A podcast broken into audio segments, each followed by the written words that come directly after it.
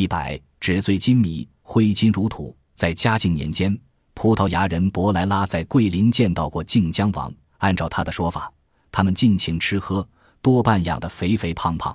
随便看到他们中的任何一个，哪怕我们以前从未见过，我们也看得出他是皇亲。他们彬彬有礼，养尊处优，无独有偶。晚年的张岱回忆起早年在山东看烟火的场景，仍然意犹未尽，感叹兖州鲁番烟火妙天下，放烟花的时候必定张挂灯笼。鲁番王府的灯笼挂在殿上、墙壁上、柱子上、屏风上和座椅上，府中的人成了灯火中的景物。到了放烟花的时候，灯火中的景物又全成了烟花中的景物。看灯火是在灯火外面看灯火。看烟花是在烟花之外看烟花，光影闪耀，根本无法判断哪里是王宫的烟花，哪里是烟花里的王宫。烟花制作的非常精致，气派，能遮蔽整个天空。张岱本身就是富家公子，能让他记忆深刻的，自然不是一般的烟花场景。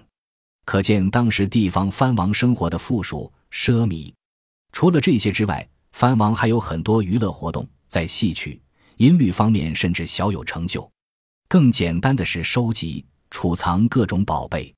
先来看一份清单：直径十五点六厘米的金鱼，长四十四点三厘米的圆形金类丝镶宝石簪，高九点四厘米的金质帽饰，高二十四点二厘米的金壶，高四点九厘米的宝石帽顶，长十点二厘米的金镶宝石绦环，长二十三点三厘米的金凤簪。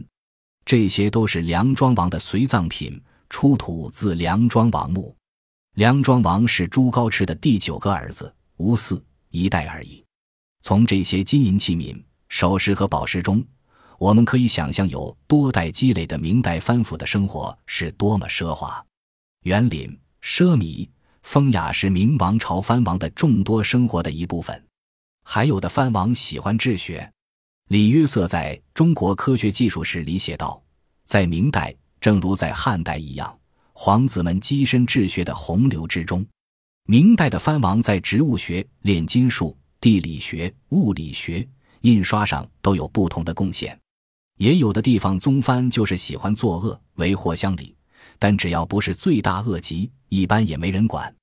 在朱家王朝稳固后，藩王就是皇帝防范的对象。”在不触碰红线的前提下，藩王可以做的事有很多：喜好读书，可以交由地方士子熟读经史；喜好建筑，可以修建亭台楼阁；喜好放荡，可以纸醉金迷、穷奢极欲；喜好艺术，可以心无旁骛、全身心投入；喜好赚钱，可以拿到朝廷的特许权；喜好江湖，来往一些小匪也被默许。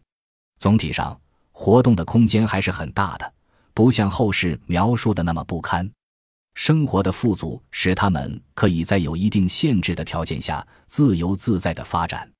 当然，一般宗室的日子也就那样了，集体讨薪也是常见场景。